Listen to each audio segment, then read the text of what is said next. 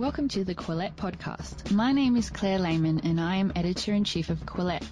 Quillette is where free thought lives. We are an independent grassroots platform for heterodox ideas and fearless commentary. Our podcast is a team effort and is jointly hosted by myself, Associate Editor Toby Young, and Canadian Editor Jonathan Kay. You can support our podcast by visiting patreon.com forward slash Quillette and becoming a monthly patron. By becoming a monthly patron, you'll also receive our weekly newsletter. On an Australian government website, they have announced their plans to construct what they refer to as an alternative quarantine hub with relocatable cabins for those who must be removed from civil society due to the risk of COVID. Relocatable cabin sounds an awful lot like a fancy word for camp. That's apparently what they're building, and I've already seen the apologizing happening on Twitter. These people are Nazis, make no mistake, when they're like, oh, calm down, they're building an internment facility. It's no big deal. Just get on the train and head out to the camp. Welcome to the Quillette Podcast. I'm Jonathan Kay. What you just heard was a snippet from popular podcaster and YouTuber Tim Pool denouncing Australia's aggressive system of containing the spread of COVID 19. And Pool is not alone. Over the summer, a variety of right wing outlets seized on scary looking photos of Australian quarantine facilities to denounce what they presented as authoritarian, even fascistic pandemic policies. In some cases, they even used the term concentration camp, a historically loaded term that suggests these facilities will be used to punish political prisoners, or worse. With me to discuss the facts about Australia's anti COVID measures is Josh Szeps, a broadcaster with ABC, that's the Australian Broadcasting Corporation, and the host of Uncomfortable Conversations, which is another great podcast you should be listening to. In our conversation, he debunked the idea that Australia is running some kind of concentration camp system. And in doing so, we also went deep into Australia's unique experience with COVID this is a place that, unlike almost every other developed country, didn't really have much of a COVID problem until just a few months ago. And it was the sudden appearance of the Delta strain in 2021 that caused the country to take aggressive measures. Measures that might raise eyebrows in other parts of the world, but which make a certain kind of sense when you consider Australia's unique geography and history with the pandemic. Oh, and trigger warning and Josh uses some odd Australian expressions, such as go like the clappers, uh, which, despite what you may think, is not a reference to venereal disease. Uh, just to be sure, I looked it up. Anyway, I spoke to Josh last week over Skype, and here are excerpts from our conversation. Before we get into what's going on in Australia now, could you give us a little bit of a thumbnail history of how COVID has affected Australia? Because it's not the normal arc of events. Mm. Yeah, no, I think that's a really good place to start, John, because I've been talking a bit about this to American audiences lately, and I feel like there's something that's not landing, that's that's missing from the conversation, and I suspect that it might be partly that without sounding condescending, people outside of Australia have forgotten what life was like in the before times. Like, I don't think they fully appreciate when when they hear that Australia has had success in eliminating coronavirus up until a few months ago. I think people have forgotten abroad what it was like to be able to walk around without fearing other people, without having to wear a mask, without having to kvetch about whether or not you should be going outside or stress out about how packed the supermarket is go to a cinema and laugh with other people and not worry that there was someone sitting next to you who might be infectious. Like these are all the things that Australians have been doing. Going to con- I went to see Hamilton in February when the rest of the world was hunkered down. So in 2020 in March, the day before Donald Trump announced a ban on travel from China, which turned out not to be a ban on anything really. It was a ban on, I think, Chinese people from coming into the States, but there were still plane loads of passengers coming off flights from China and being disgorged into the American community. The day before that, the Australian Prime Minister announced a ban on all foreigners coming into Australia. He may have done it in two stages, may have been China and then the rest of the world. But basically, non Australians were banned from entering the country in March of 2020 and all Australians who were going to be returning home would have to go into a mandatory quarantine system, which was going to be managed essentially repurposing hotels, Marriott's and Ramadas and you know Sofitels and Novotels and things like that in the big cities. And if you arrived on a plane from abroad, and those flights were, were going to be subject to passenger to inbound passenger caps, so that uh, we wouldn't be deluged by, with millions of Australian expatriates coming back to the country. You would be met at the airport, literally by border officials, and taken in a shuttle bus to a four-star hotel where you would be fed and housed for two weeks, and you would be tested and then released. And as a result of that border enforcement, Australia was essentially able to run its own set of experiments about how to suppress the virus. And the virus was here. We had significant daily case numbers. Fortunately, we didn't have anything like what you saw in the US and Europe just yet. In a strange quirk of history, that may have been partly because the bushfires had been so devastating over the southern summer of 2019 into 2020 that a lot of people who would otherwise have been holidaying in Australia in November, December, January cancelled their their trips. The nation was on fire, and as a result, that may have actually been been a contributing factor to sparing us a level of coronavirus infection from abroad that we wouldn't have been able to get on top of. But we did get on top of it with essentially a nine week lockdown and this was very common all over the world. I mean, in March, April of 2020, almost everywhere was in some form of hunkering inside, sheltering in, indoors, trying to figure out what the hell was going on. And the Australian government recruited a massive contact tracing effort, in part by rehiring people who worked at the national airline Qantas, who had just been laid off when all the flights were grounded, and turning them into contact tracers and establishing a sort of a QR code system. This was a state by state thing, but all the states participated in establishing QR codes so that when people would be released from self isolation, they'd be able to check in with a state government app that would enable contact tracers to track down people who'd bumped into. Is this like a proto vaccine passport system you're talking about? It wasn't thought of that at the time. It may subsequently become something like that, although I suspect it'll, they'll probably become two parallel systems. At the time, it was purely because there's such a long period between catching the virus and becoming symptomatic. Those several days are crucial. We have to be able to figure out how to track down people who who have encountered someone who didn't know that they were infectious. And that level of contact tracing is pretty standard. It's world's best practice. It's the kind of thing that was being done in, in Japan and South Korea and Taiwan and a lot of other countries that proved successful. You, you basically have to be able to tell somebody, hey, yesterday when you were at the supermarket, you were there at the same time as someone else who was there who was infectious. So stay, so get tested and then stay inside until you get your test results back.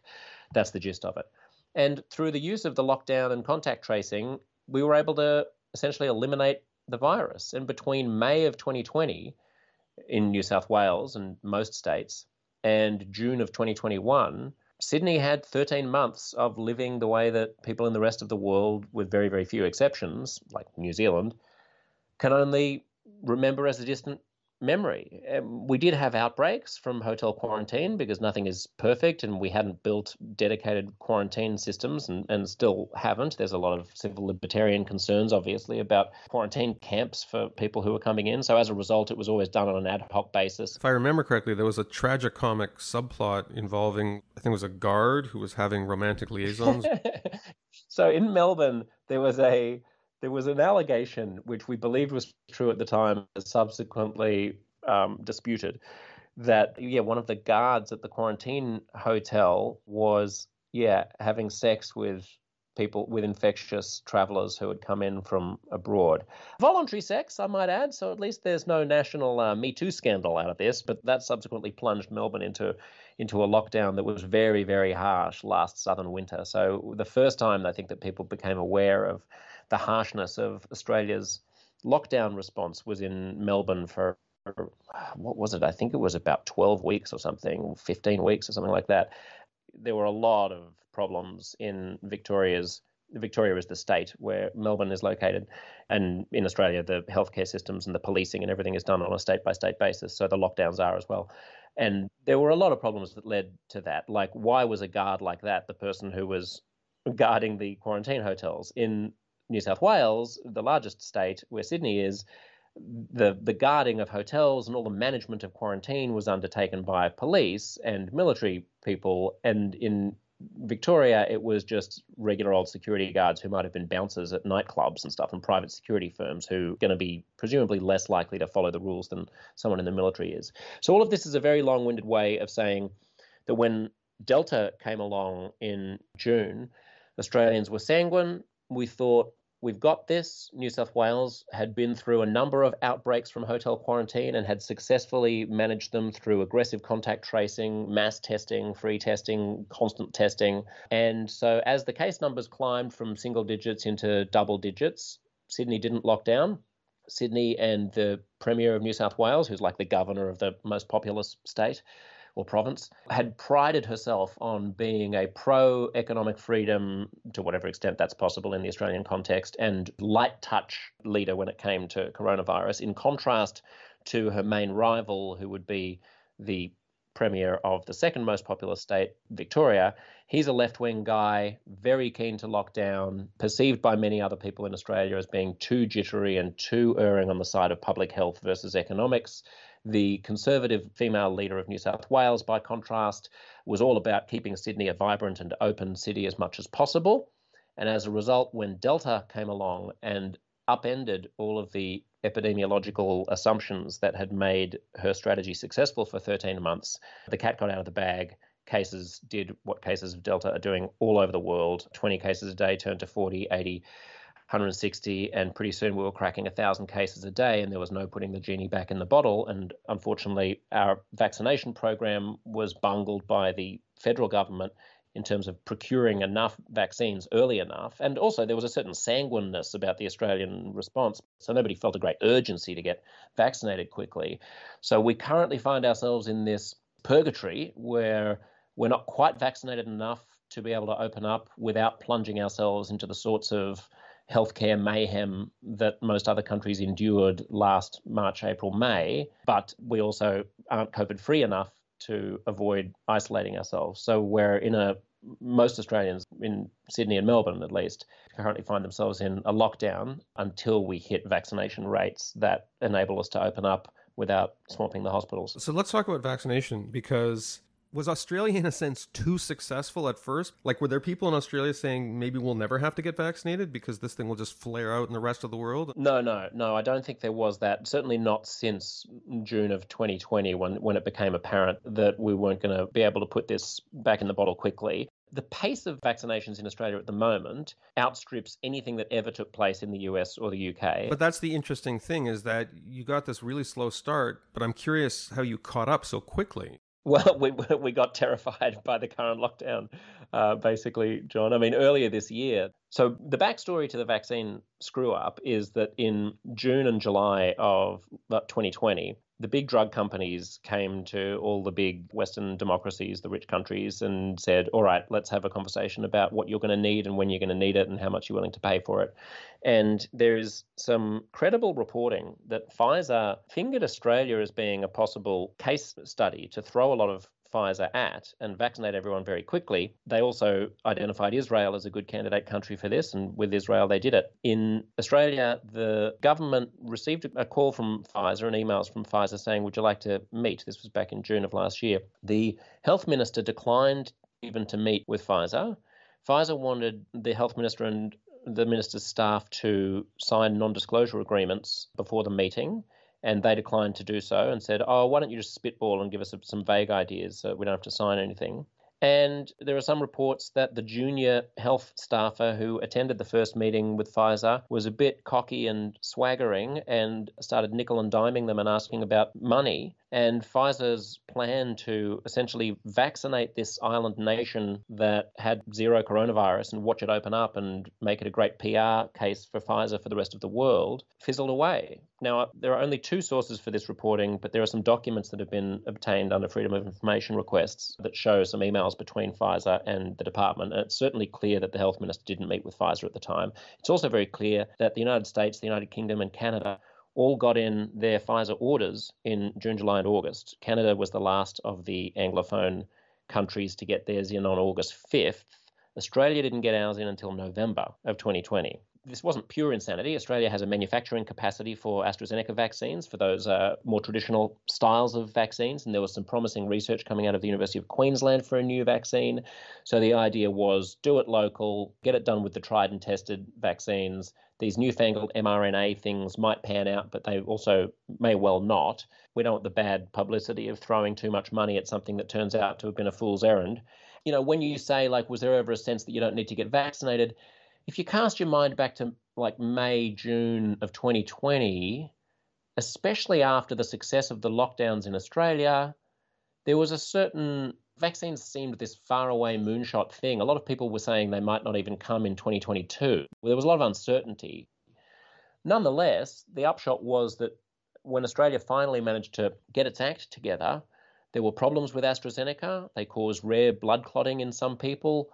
That was miscommunicated to the Australian public. AstraZeneca became perceived to be the, the second best option, one that people to this day in Australia are shunning, even though, based on the science, it's just as effective and the blood clot risk is about one in a million.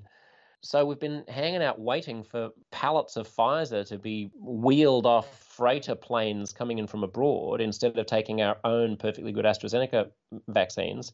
And I think that, that you're right that the, the slow walking of it is just a consequence of our own success. We were living in a bubble. I mean, earlier this year, the Prime Minister was asked about the slow pace of the vaccine rollout, and he literally said, This is not a race. It's kind of a race. So, it has race-like qualities. You can imagine, John, how that has come to bite him in the ass now. People are saying, "Is it still not a race?" of course, it's a race. However, there were kind of two tiers of countries when it came to vaccinations. There were the countries that were enduring runaway epidemics with massive casualties, like North America and most of Europe, and then there were countries like East Asia and Australia and New Zealand where vaccination rates were low, vaccine rollout was slow. But I can assure you, we are now going absolutely like the clappers, and Australia will reach extremely high rates of vaccination, I'm sure, because as we will talk about, and as a lot of the criticism of Australia uh, notes, we are a fairly, some might say communitarian, others might say authoritarian people. We are quite comfortable with carrots and sticks, and sticks if the carrots don't work. So I think you'll see considerable disadvantages to being unvaccinated in Australia. And I think each state will choose its own level of punishment. But the idea that you can be unvaccinated and go into any restaurant or cafe or sporting event or aeroplane or whatever in Australia is is not going to be the case. Once the only people who are unvaccinated are people who've chosen not to rather than people who haven't been able to to get vaccinated yet. I think we're just nudging 50% double vaxed. We've passed 70% first vaxed. We're supposed to hit 70% fully vaxed of over 16s on October 18 or 19 in New South Wales, which will put 80% uh, at the end of October, end of October, beginning of November, something like that. And at that point, epidemiologists say you can start to breathe a sigh of relief. Enough people are there that you're not going to get smashed. So, in terms of the velocity of vaccination, this must be maybe the highest in the world. Yeah, probably would be. Can I also just say that the idiom absolutely like the clappers does not seem to have made its way to all English speaking nations? to go like the clappers is to go very, very fast.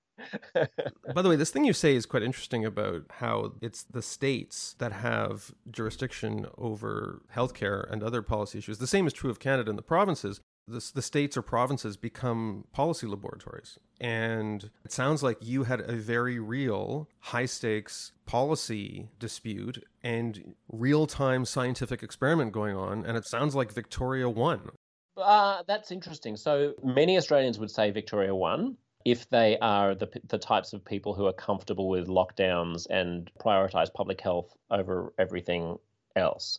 Yes, we've had a lab experiment going on between New South Wales and Victoria for the past 18 months, but boy, are we about to face a doozy is doozy something I can say? Is that has that made it outside of Australia yet? Yes, it's a little old fashioned. It's like, gee willikers. We haven't quite caught up with the 21st century yet. We're still talking about doozies. Why? I tell you, it sure is a shining doozy. So we are about to have a doozy of a of a lab experiment in the sense that the New South Wales premier has pledged that the state is going to open up at 70% vaccination of over 16s. And the report on which that assumption or that recommendation was included as, as something that might be vaguely responsible to do is called the Doherty Report. It was commissioned by a, a think tank called the Doherty Institute, healthcare professionals, epidemiologists, brilliant people they had initially made their assumptions on the basis of where Australia was at before the Delta outbreak, and their assumptions were that if you had negligible daily cases,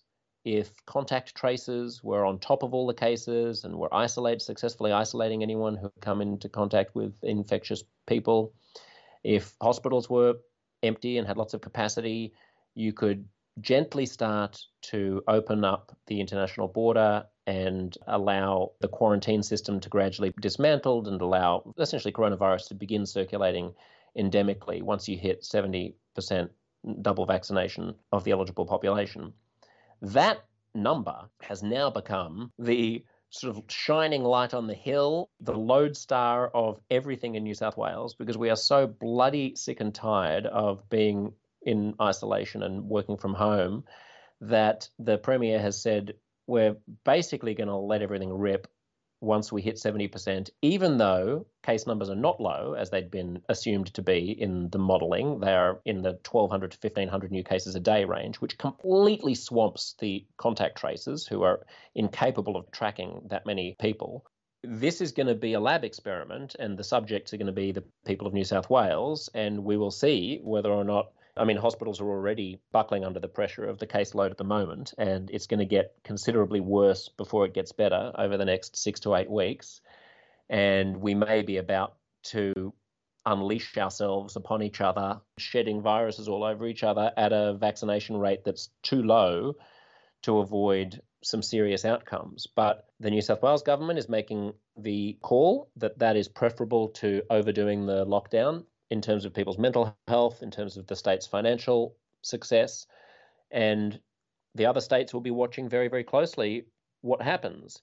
Victoria, just to loop back to your comment that maybe Victoria had the better strategy, I would question that because although Victoria's cautiousness meant that they didn't have the same outbreak as New South Wales has faced, you really do have to think about the cost of having been plunged repeatedly into so many lengthy lockdowns over the course of the pandemic. It certainly saved a lot of lives, but did it save so many lives that it wouldn't have been preferable under the Wuhan strain rather than the Delta strain to have a policy more akin to Sydney's, where it was much looser and you were flying a lot closer to the sun and you were taking a lot more risks?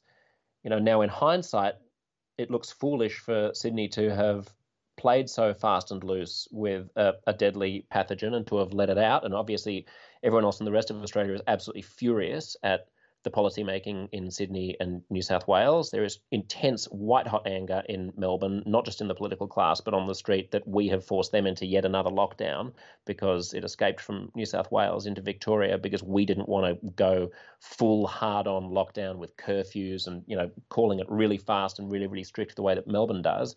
We did our loosey goosey, tropical, Sydney, beachy, like hedonistic attitude to to locking down. Sorry, what you're describing here, it's like members of a family that have been locked in the house and start bickering. Yeah. and everything comes out like, well, well, isn't that just like you? Yeah. Going to the beach while I'm hard at work, just like always. Yes, yes, that's absolutely that's that's quite insightful, John. I hadn't really thought about it that way, but it's true. Melbourne, for people who don't understand the dynamics of the two cities, Australia is very urbanized it's it's ironic, it's paradoxical because we think of Australia as being this vast landmass that's the same size as the contiguous United States, but it has a lot in, in common with Canada in, in this way, which is that the vast landmass is a place where nobody lives. And in actual fact, the average Australian and the average Canadian live in just several very large cities. The two huge cities, Sydney and Melbourne, which are home to almost half of the whole country's population, Melbourne is cooler uh, in terms of its climate. It's more European in terms of its feel. It's more sophisticated, more artistic, more cautious and conservative in, in a small c way. It's a financial hub. It's a bit more Jewish to whatever extent that matters. And Sydney is bright lights, big city. It's the larger of the two cities, although that balance is tipping, and Melbourne is, is set to overtake Sydney because Sydney is unaffordable, explosive, glorious, glamorous. Like Sydney is the is the starlet, and Melburnians would say the whore, uh, with the beaches and the harbour and the opera house and the harbour bridge and uh, and the sunshine and the Instagrammers. And you're right that the two attitudes towards the towards locking down versus letting a rip have been quite stark. Now, of course, all of this is in the context of an Australian approach to coronavirus that has been extremely aggressive and that is currently being misrepresented in all sorts of nonsensical ways in the United States. But once people understand that we are essentially a nation that is time shifted to 15 months in the past, then our current lockdowns seem a little bit more comprehensible. We're all locked down not because we love being locked down in, indefinitely, but because we're insufficiently vaccinated and, and we don't have any background natural immunity to coronavirus because we don't have any significant portion of the population who ever got it. I mean, most people here don't know anyone who knows anyone who ever caught coronavirus. It's not like elsewhere, it just hasn't been a thing.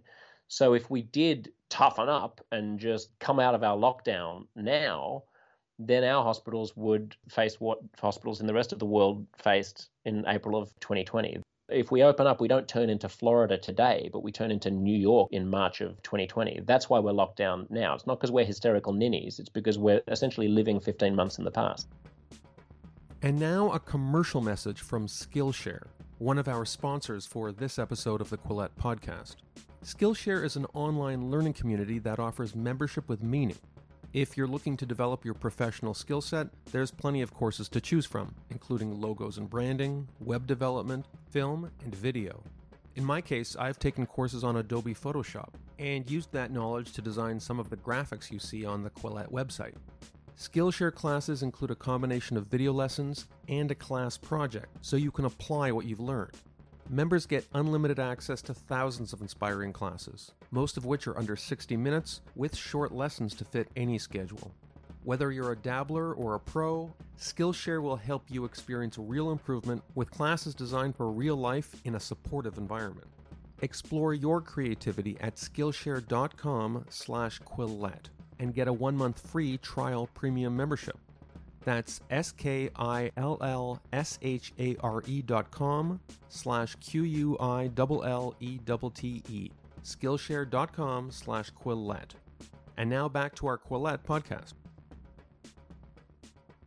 I lived briefly in Australia and I, I saw the two extremes. This is years ago, but I worked in Mount Isa in the middle of Queensland, which is on, on, the rural extreme. Wow. And then I was in Sydney. It's a lovely country, but people are getting the wrong impression, I take it, because if you look on the American media, and, and now we're getting into something that sounds like it's not that controversial in Australia, but wow, it's made waves certainly on right wing media in the West you have these quarantine camps in fairly isolated parts of the island, and photos of these camps, which make them look something like refugee camps or worse, are circulating on social media. And the idea is that if you're coming from afar or if you have COVID, you're you're sent in some cases to these camps. And here's the thing that gets people into there's sort of like armed guards outside them. Mm. It really does have this sort of escape from New York dystopian aspect to it. If I saw this out of context, being circulating on Twitter about something that was happening in you know Bulgaria or some other country that I had no understanding of, of what's happened there over the past 18 months or of what their political consensus is, I too would be misled into thinking that it was some dystopian authoritarian nightmare. So let me explain what it is. Nobody is being sent there from Australia. Nobody is being rounded up who has coronavirus and sent to a camp. This is part of the inbound quarantine system, which was set up when Australia had managed to successfully eliminate the virus altogether from the whole continent, and nonetheless needed a way for Australians to return from abroad without spreading it. And this was pre vaccines tons of Australians live abroad. You can't let large numbers of infectious people during the height of the pandemic in 2020 come pouring off planes and just hope that they'll self isolate at home. That makes a mockery of the whole idea of trying to preserve your free way of life, where you can go to musicals and go to rock concerts and sit cheek by jowl in the way that Australians were when nobody else in the world could. You have to find a way to stop people from abroad from bringing the virus in. So, as I mentioned, the vast majority of people were housed in hotels that had been repurposed And again, yeah, you need a guard at the at the front of the hotel. I mean, you can't just tell people not to leave their hotel for two weeks. If you're going to have a quarantine system, it has to be a quarantine system, and so that involves enforcement. There was a, an existing facility in the Northern Territory. It's basically it's effectively in the suburbs of Darwin. So an aerial shot makes it look like it's in the middle of the outback, and you know it's escaped from from New York. It's it's I think 30 minutes from downtown Darwin, which is the capital of the Northern Territory.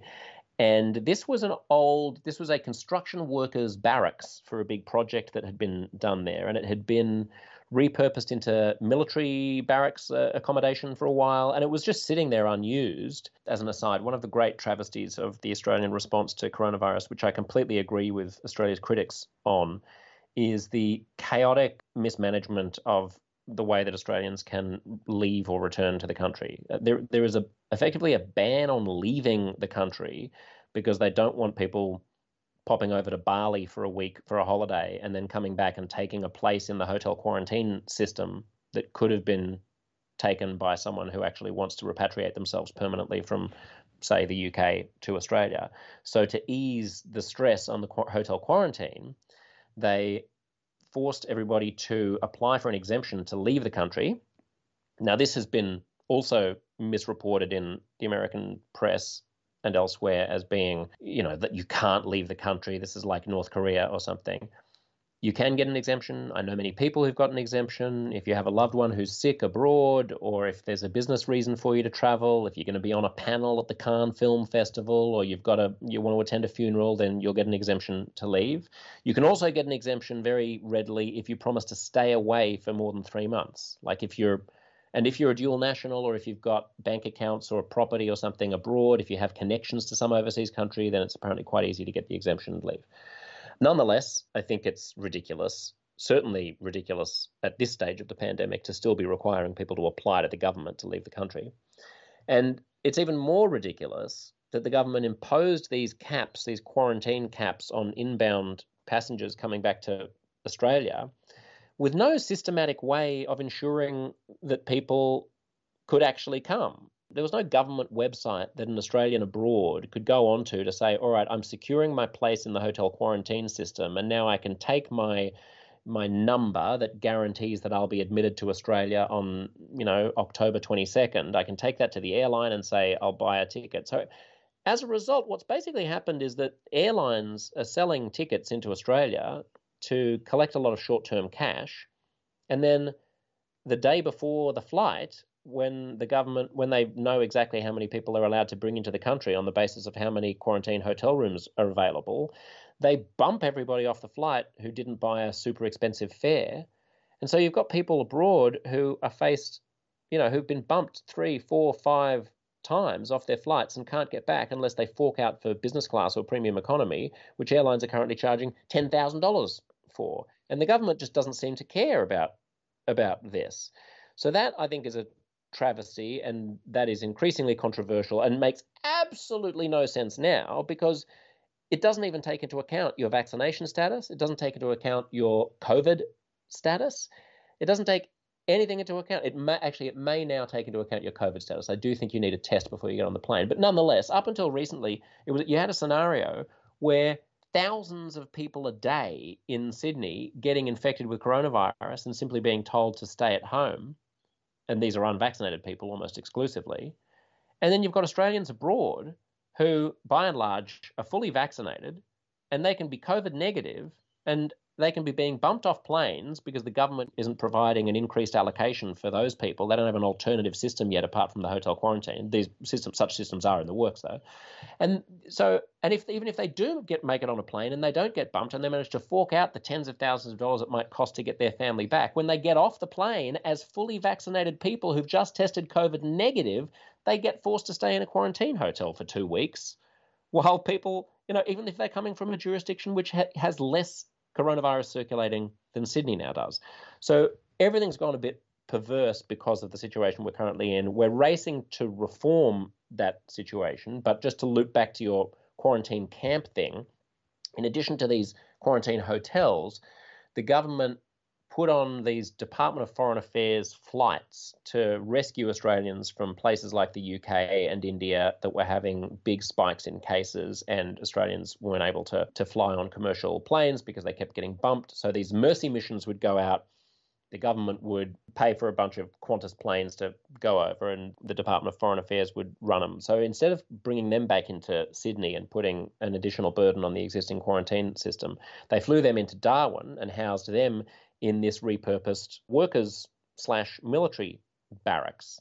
That's actually the best place to quarantine if you want to. A lot of people try to find flights that fly into Darwin because you get a, a bungalow, it's got an outdoor porch, uh, you can walk around, you get three nice meals a day. The food's quite good, and you can walk outside and you can get exercise and so on. You're also, if I remember correctly, you're also really close to Kakadu National Park, where I just remember being terrified because a lot of crocodiles there, John. Well, they're like a hundred feet long or something. It's just insane. Yeah, that's the Crocodile Dundee part of the country for people who don't know Kakadu. But so yeah, so aerial photos of this of this quarantine camp, this repurposed quarantine camp, have been going viral in the states, and people like Tim Pool, the YouTube guy, has been tweeting them around saying these are concentration camps where Australians are getting rounded up if they're infectious, or, you know, maybe if they just have infectious ideas next, you know, maybe Australian dissident Australians will be sent to these quarantine camps.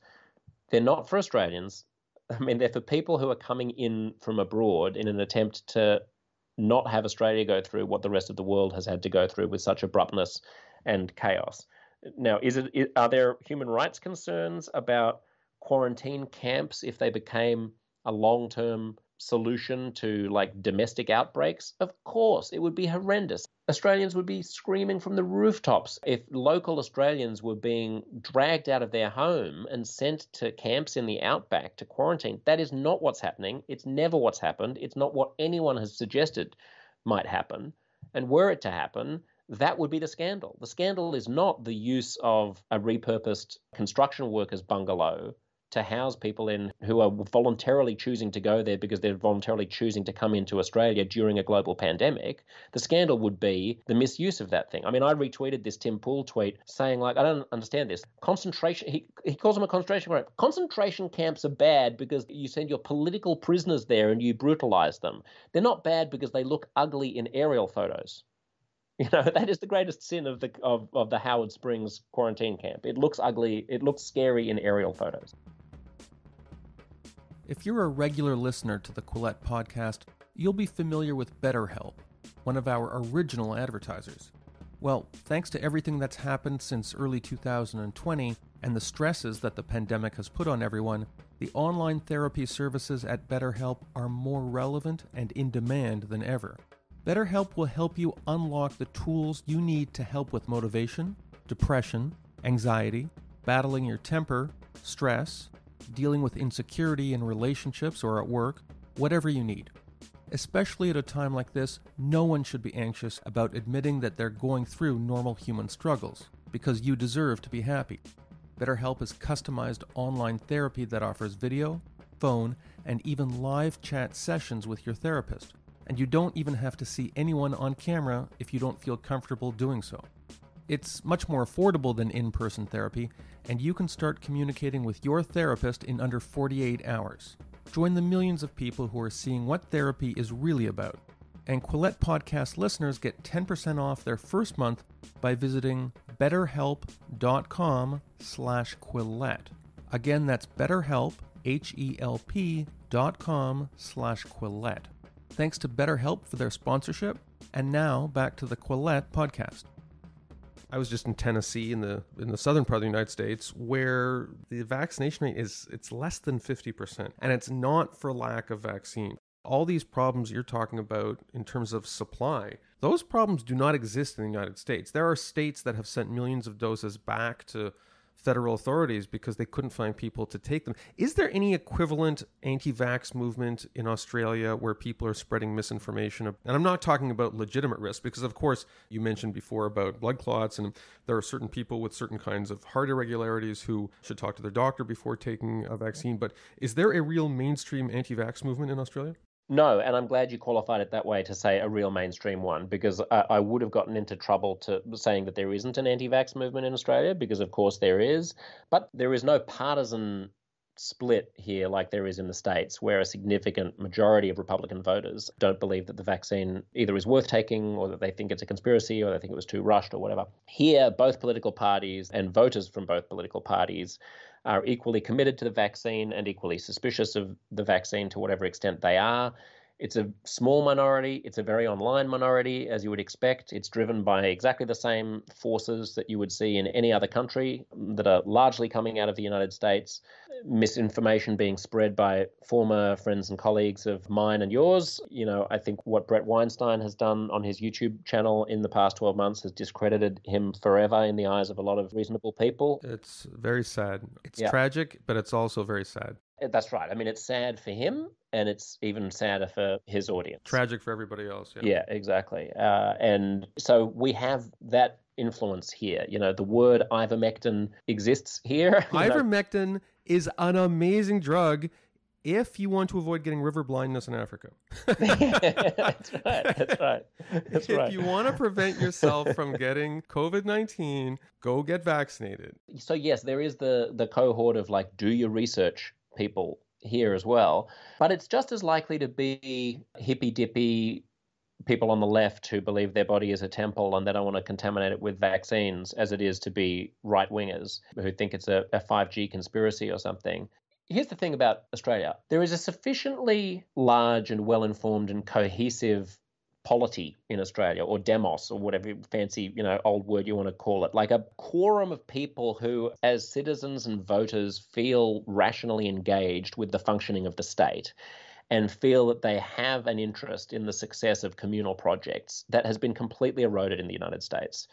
And for all of the global hand wringing about Australian totalitarianism and the infringements on civil liberties as a result of the lockdowns, I just don't think that any country would do otherwise if it had the borders that Australia has, being an island at the end of the world, and if it still had a functioning sense of itself that was not frayed into partisan squabbling, if it, you know, we have universal voting here, mandatory voting, everyone feels like they have a stake in the fate of the government, in in the in the effective functioning of civil bureaucracy people trust authorities. There is a, a well funded and well educated bureaucratic state that runs things, like in all parliamentary democracies. This is another thing that, that the United States, I think, really suffers from not having is a, a, an ongoing public service that functions between administrations. You know, there's a lot of talk in the States about a deep state, but really the best aspect of a quote unquote deep state is people like a public health official who's been working all of his life on pandemics who doesn't get fired when the government gets changed. A professionalized core of public servants. Exactly, yes. And I think if you have all of that, then you have large majorities of people who are going to come around to things like a vaccine. And the main impediment to vaccination in Australia after supply of the vaccine, which, by the way, the supply is now okay. We've got massive doses of Pfizer and Moderna arriving every day now because our number has come due. But the main impediment, I would say, now is is just a sort of vague vaccine hesitancy, largely among ethnic communities and you know what you might call low information voters. So it's less of the rabid anti-vax kind of ideology or religion that you might see in the US. And now it's more just about holding people by the hand and ensuring that they have the, the best information from sources that they trust community leaders, priests, imams, rabbis, and doctors and healthcare professionals. And I think the, the, the gap between your sort of 70% vaccination and your 90% vaccination is going to largely be about winning the hearts and minds of an old Chinese grandma who thinks this is all a bit fishy rather than an alt right incel bro who isn't going to let the government inject microchips into his arm. When I was backpacking through Europe many years ago when I was in the bloom of youth, I was surprised how many Australians I met. And at the time, I think someone told me that on a per capita basis, Australian youth did more world traveling or certainly logged more miles than, than anybody else. Yeah, it would be. Do you think what has happened over the last year and a half will permanently alter that? No, I don't. I think there's a massive pent up itchiness. And I was actually just looking at airfares for later on next year to plan a family holiday to, to the States and Europe. And the airfares are already quite high throughout 2022. Demand is enormous. I reckon you're going to see unleashed within the next four to six months in Australia a deluge of desperate Australians traveling abroad. I mean, it's just part of the psyche. What's important for people outside Australia who are a bit bemused by the, the strict border controls to understand is that Australia has always had a national paranoia about being thrust on the other side of the world from all the all of its friends. Like it is essentially a North American or European country that is lost in the South Pacific, surrounded by incredibly numerous and powerful bedfellows in Indonesia and China uh, and India. And as a result, it has had a deep fixation on the purity of its border. After the Second World War, when Australia transitioned from being essentially a white Australia, Australian, you know, white British colony to being the massively multi-ethnic country that it is today. You know, more than half the population has arrived since the Second World War. A majority of Australians have a family member who wasn't born here. After the Second World War, the, the first wave of mass migration, non English migration, was sold to the Australian people on the basis that we were going to choose exactly who came here and that we would always retain control over who was coming. And the philosophy was that as long as you allowed people a sense of control, they would actually probably be quite happy to welcome enormous numbers of people in from all kinds of places and have a very high humanitarian and refugee intake. Australia has one of the highest refugee resettlement rates per capita in the world and one of the highest immigration rates in the world. But the Faustian pact that Aussies have made to sustain a consensus around that is that anyone who tries to come to this country without a permit, in other words, on a boat, is not going to settle here. And we pour a fortune of time and money, which many people regard as not just misguided and not worth it, but a humanitarian catastrophe and a moral monstrosity, intercepting boats that try to come to Australia and parking their inhabitants in real concentration camps, not the concentration camps of alt right bloggers' imagine- imaginings in the United States, like the quarantine station, but actual concentration camps on small Pacific Island nations like Nauru and Papua New Guinea, whom we bribe to, to take people so that we don't have to accord them the universal human rights that, that are due to them if they were to arrive on Australian soil. It's brutalizing, but the rationale is as long as you keep doing that, then the boats stop. And the moment you start allowing people, then the boats increase and people drown at sea and you undermine the integrity of the whole thing. I was once a very, very strong critic of this mandatory detention and offshore processing system. And I still think it's not worth having blood on our hands this way. But when I look at Trump and I look at Brexit, I do wonder if ignoring border security brings its own problems. And Aussies are just less abashed and less ashamed about wanting total control over who comes into the country. I say all of this as just a way of contextualizing what's happening now with the border and quarantine and keeping coronavirus out. Those policies, which may seem extreme or alien to people in other countries, have to be understood in the context of a nation that has a massive hang up about being invaded. Sorry, you're you're sending me down memory lane because I remember when I was living in Mount Isa, this is a long time ago. This is 1990. People spent a lot of time worrying about the Japanese coming and buying their houses. There was this huge scare. And I remember looking around Mount Isa and I said, guys, don't worry about it. right, right. But Mount yeah. Isa, I'd like to yeah. apologize to Sydney, Melbourne, Mount Isa, and Bulgaria. Uh, all of these places have been name dropped. Uh, let me let me say one last thing, which is uh, there's a great scene in the movie Gallipoli, which is a, a, terrific film. Mel Gibson's in it. Mel Gibson, he was cancelled like 20 years ago. Yeah, this was him. This was him as a young, charming actor. People should seek it out if they can. It's a, it's about the the Australian mission in Gallipoli in the First World World War, and uh, and Mel is going over to fight, and he's been conscripted in the First World War, and they're, he's they're out lost in the desert in the middle of the outback, and uh, they come upon this old bloke who's sitting in the middle of the desert in a little shack. He says, "Where are you guys off to?" They say, "We're joining the army. We're going to going to fight in the war." He's like, "Why are you going over to fight in the war?" He says, "Because they're you know they're we got to fight. We got to defend our country." He's like, "Why you got to defend our country?" He's like, "Because otherwise they'll overrun the world. They'll come here. They'll they'll they'll take our land." And the old bloke looks out over the vast expanse of empty desert and he goes, "They can have it." Which. yeah. Thanks for being with us. Yeah, no, it's a great pleasure. Anytime, John. Thanks. I enjoyed it. If you would like to support Quillette, please consider becoming a patron. Head to our Patreon page. That's patreon.com forward slash Quillette. If you haven't already, follow us on social media. We're on Twitter, Facebook, and Instagram. Do you like what you're hearing? Perhaps you would like to read more about the issues in today's discussion. Head to Quillette.com where you will find more content.